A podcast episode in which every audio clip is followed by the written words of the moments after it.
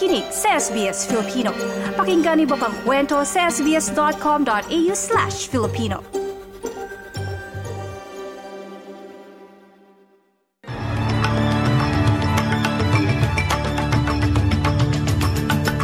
Sa ulo ng mga balita ngayong linggo ay labing dalawa ng Nobyembre. Dagdag presensya ng mga kapulisan sa Victoria ipapatupad matapos ng kaguluhan sa pagitan ng mga sumusuporta sa Palestinian at Israeli. Pinakamalaking port operator ng Australia sinusubok pa ring resolbahin ang kinaharap na cyber issue. At Amerika inulit ang suporta sa Pilipinas sa gitna ng patuloy na harassment ng China sa South China Sea.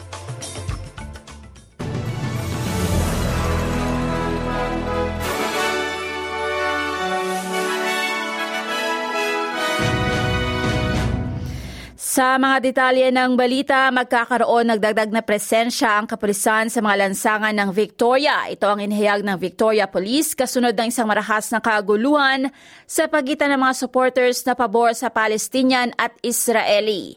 Muling makikita ang mga demonstrador sa State Library of Victoria ganap na alas 12 ng tanghali ngayong linggo matapos na magharap ang mga pro-Palestinian Palestinian at pro-Israeli groups sa Melbourne.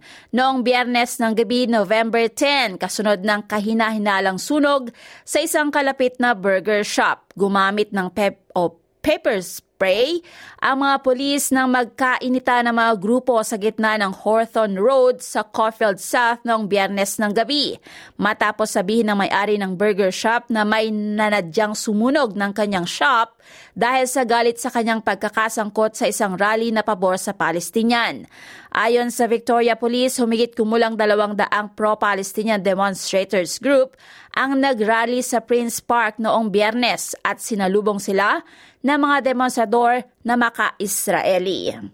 Sa Australia pa rin, tinutulungan ng federal na pamahalaan ang pinakamalaking operator ng mga daungan ng Australia na sumbukang lutasin ng isang insidente ng cybersecurity. Isinara ng logistic company na DP World Australia ang port operations ito sa Sydney, Melbourne, Brisbane at Fremantle noong biyernes matapos matukoy ang security breach.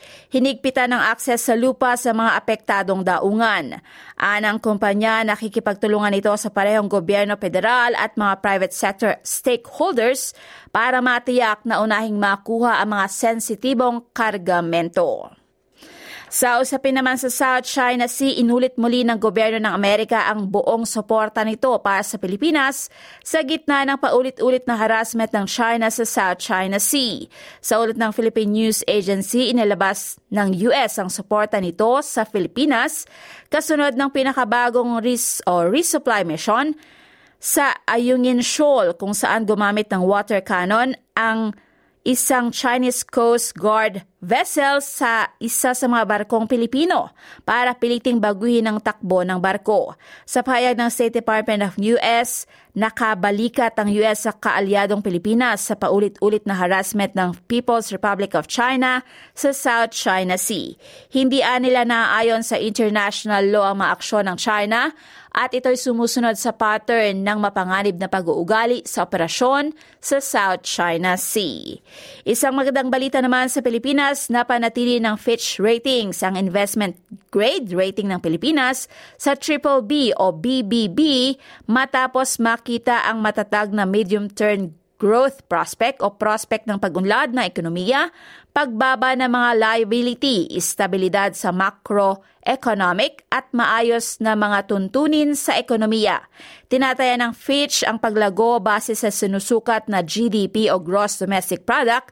Pumalo ito ng average above 6% sa medium term o medium, medium term ayon sa ulat na inilabas noong biyernes. Para sa ikatlong quarter sa taong ito, nalampasan ng GDP ang mga ekspektasyon umabot sa 5.9% mula sa 4.3% sa nakaraang tatlong buwan.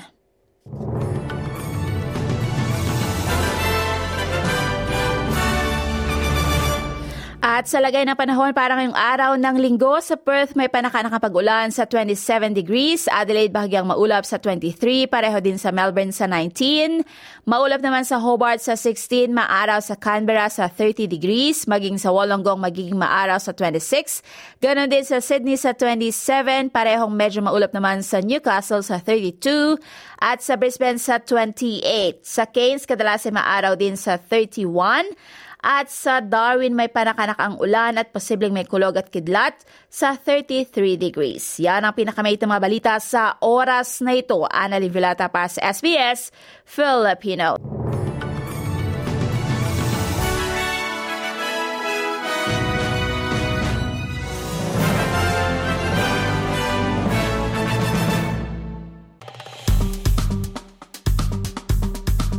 I-like, i-share, mag-comment, sundan ang SBS Filipino sa Facebook.